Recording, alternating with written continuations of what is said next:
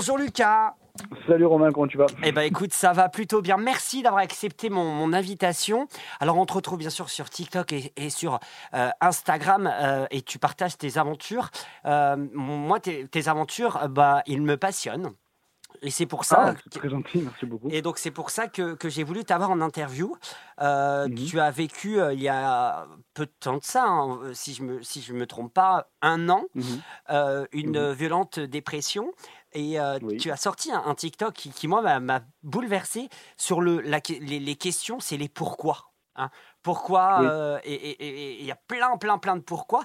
Et, j'aimerais que tu commences à, réagir à, à, cette première question. C'est à partir de quand tu t'es questionné, à partir de quand tu as eu tes, tes, tes, vrais pourquoi, si tu vois ce que je veux dire? Alors, je sais que pour beaucoup de gens, la dépression peut prendre beaucoup de formes différentes. Parce qu'il peut y avoir des sources très variées, on va dire. Ça peut être lié à l'enfance, ça peut être lié à une relation, ça peut être lié à une addiction aussi. Euh, dans mon cas, c'était très circonstanciel, c'est-à-dire que j'étais dans un travail qui ne me plaisait plus et pourtant pour lequel j'avais investi des années, euh, qui rendait tout le monde fier, mes parents, euh, mes proches, etc. Sauf que, à force de m'enfoncer en fait dans une idée de carrière qui n'était pas la mienne, j'ai fini par éprouver comme une sensation de porter un masque en fait. Et hum, plus le temps passe en fait, plus on se remet en question sur le pourquoi on fait ça. Et je me renfermais sur moi-même, socialement aussi, j'en perdais le sommeil. Je doublais ça avec euh, des problèmes d'alcool aussi euh, que j'ai mis longtemps à accepter mais qui faisaient partie quand même de mon quotidien on va dire. Et du coup voilà la question du pourquoi commence à germer c'est à dire pourquoi je fais ça pourquoi je continue est-ce que ça vaut le coup en fait en gros? Oui, donc les, mauvaises questions finalement euh, se sont posées. Et euh, mhm. comment c'est venu C'est petit à petit finalement. Euh, c'est des questionnements envers toi-même, puis après envers ta famille. Ça, a été hyper compliqué. C'est se refermer par soi-même finalement. Ouais. Ben, en fait, c'est ça. C'est-à-dire que déjà, on a vachement honte de ce qu'on ressent parce qu'on a l'impression qu'on est le seul à le ressentir. Alors, je ne sais pas si beaucoup de gens étaient dans le même cas que moi, mais en tout cas, on a l'impression qu'on est seul. personne ne me semble comprendre. Euh, ouais, c'est vraiment, c'est vraiment ce sentiment de honte, c'est-à-dire qu'on n'arrive pas à se regarder en face, on n'arrive pas à accepter que nous, on peut pas tolérer un quotidien que pourtant tout le monde tolère. Et la réponse, le, enfin, le fait d'aller chercher déjà de l'aide et une réponse, ça paraît inconcevable. Parce qu'on n'admet même pas qu'on a un problème au début. Et c'est finalement. la première réponse, c'est le renfermement sur soi-même, en fait. Et, c'est la première étape. Puis après, comme tu disais, il y a, y a l'alcoolisme où bah, tu bois un verre, tu bois deux verres, tu bois trois verres, et puis, et puis on, enfin, tu vois ce que je veux dire, on s'en fout. Enfin, c'est bon, je termine la bouteille, euh, et puis voilà. Et puis, à, et puis voilà, à partir de ce moment-là, ça y est, tu as fait un, finalement, petit à petit, tu fais un travail sur toi-même. Quel a été le déclic? Euh, alors, pour, la, pour la phase la plus sombre, je dirais que le déclic, en fait, il venait. C'est quand vraiment la question à quoi bon a commencé à germer que je, me suis dit que c'était pas normal. C'est pas possible que, que je ressente ça comme ça. Ça, paraît inconcevable, en fait, d'en arriver là. Euh, en parallèle, je, donc je, comme tu l'as dit, je partageais sur TikTok mes, euh, mes phases noires et parfois un peu plus claires, on va dire. Et c'est le fait de voir, en fait, des gens qui traversaient exactement la même chose déjà qui m'a redonner un peu confiance en moi. C'est-à-dire, je me suis dit, déjà, je suis pas seul en fait. Je suis pas complètement perdu. Il y a, y a d'autres gens qui sont dans le même cas.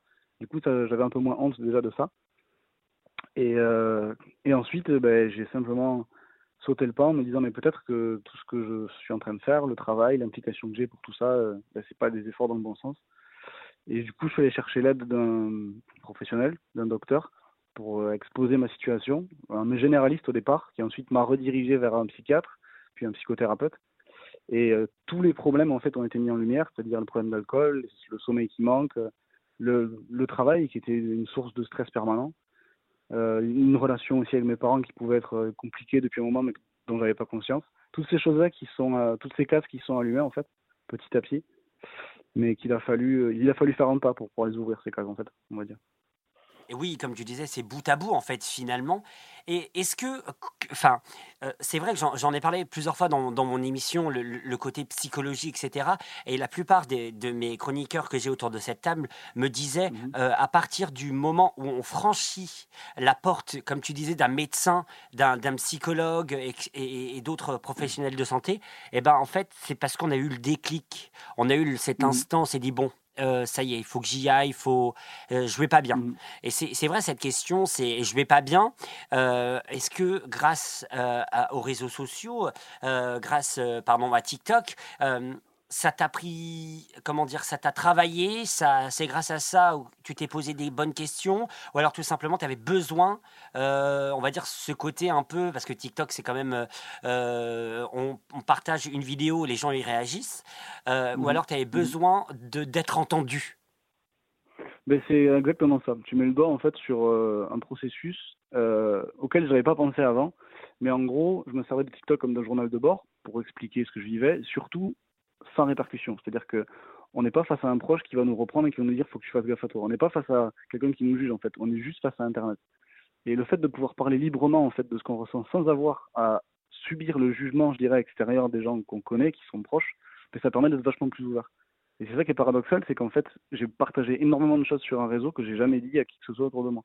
Parce que c'était plus simple de le faire comme ça, en fait.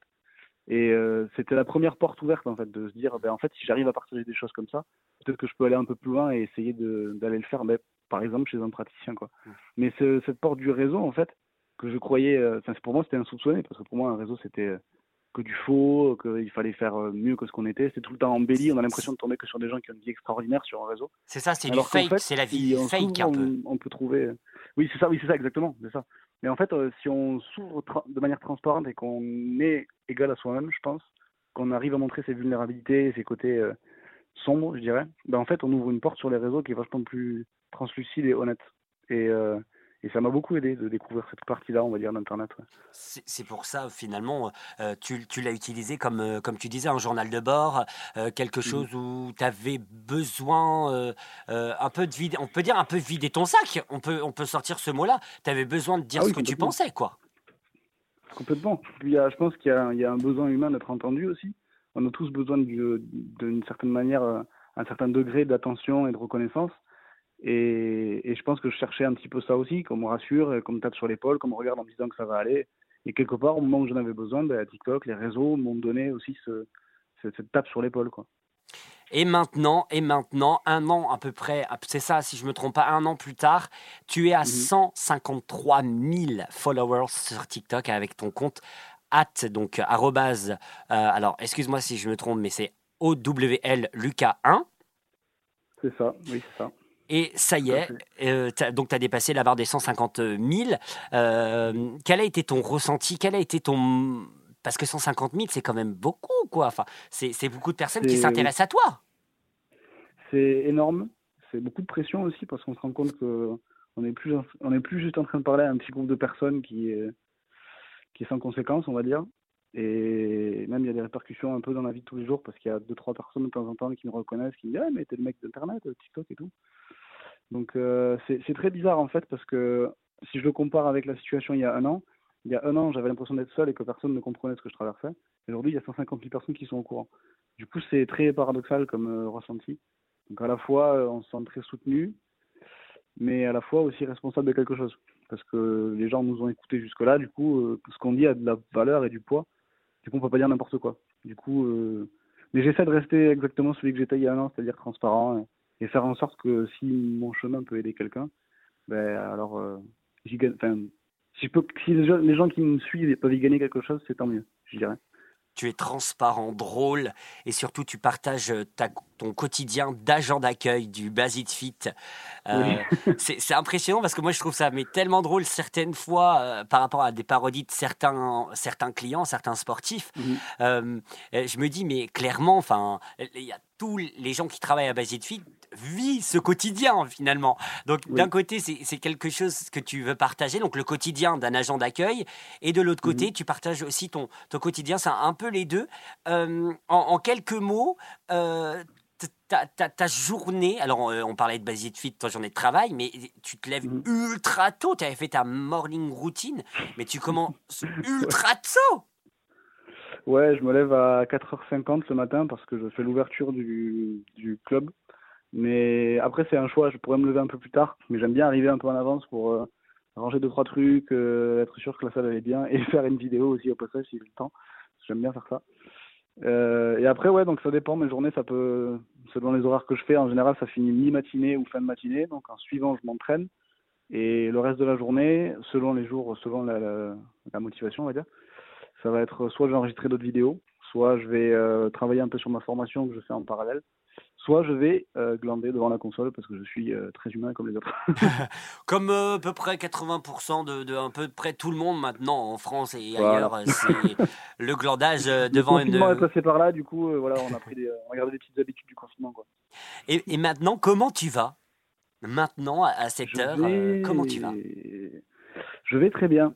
C'est j'ai beaucoup moins de pression comparé à avant par rapport au travail parce mmh. que j'adore ce que je fais. Donc j'ai compris déjà que le fric euh, c'était pas forcément le bonheur et que quand on était bien dans ce qu'on faisait déjà euh, c'était c'est le bon sens quoi. Euh, c'est paradoxal, je me sens très entouré par les, gens qui me suivent, mais je me sens un peu seul aussi.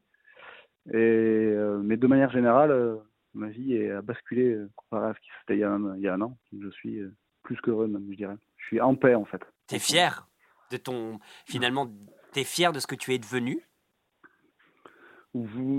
Oui. Il y a encore une petite étape, je pense, avec ta réponse. Oui, je pense que oui, bien sûr. C'est pas fini. qu'on est toujours en travaux, en fait. C'est ça. De toute manière, comme tu le dis, euh, l'être humain est sera en travaux et sera en perpétuel travaux. Ça, euh, je pense, je n'en doute pas euh, une, seule une seule seconde. Qu'est-ce que je peux te souhaiter, tiens, pour avant de terminer cette interview? Qu'est-ce que je peux te souhaiter? C'est drôle comme question parce que plusieurs fois, les invités, quand je leur pose cette question, me disent Mais ah, bah, je sais pas. Alors j'aimerais te la poser. Qu'est-ce que je peux te souhaiter? Honnêtement, que pourvu que ça dure, que, que en fait, je cherche plus à être heureux ni malheureux ni etc. Juste que la paix dure, être bien dans ma peau. Et ça, ça peut être la plus belle chose que tu veux me souhaiter, je pense. Eh bien, écoute, je te le souhaite. comme on est une radio musicale, radioactive, euh, quelle est, quelle est ton ou ta, ta, chanson préférée du moment qu'on la diffuse juste après cette interview hein? Waouh J'écoute du gros métal, donc je sais pas si ça va passer. Euh, on est une radio alternative qu'on diffuse euh, partout, euh, donc j'ai envie de te dire si le métal fait partie de, de l'un de nos de nos catégories de musique. donc voilà. Donc vas-y, Fais-toi plaisir, balance un gros métal. Waouh, ok. Euh, je vais essayer d'en mettre une. Bon, ok, alors il y en a une que j'écoute pas. Ah, ça va, ça j'en ai trop. Oui, d'un groupe que j'écoute beaucoup qui est d'habitude violent, mais qui est là, va, doit être, devrait être assez. Euh, enfin, assez euh, acceptable, je dirais. Tu connais Bring Me the Horizon? Et alors, répète Bring Me the Horizon. Bring Me the Horizon. Ok. Je sais pas si je le dis bien. Et il y a un titre? Ouais, la chanson c'est Teardrops. Eh bien écoute, hop, on va la discuter juste après cette interview. Merci Lucas d'avoir accepté mon invitation. Merci d'avoir pris du temps pour nous expliquer. Et puis comme euh, voilà, plein de courage euh, pour continuer par la suite. Et puis on se suit sur les réseaux. Super, merci à toi et merci encore pour l'invitation. Merci à toi.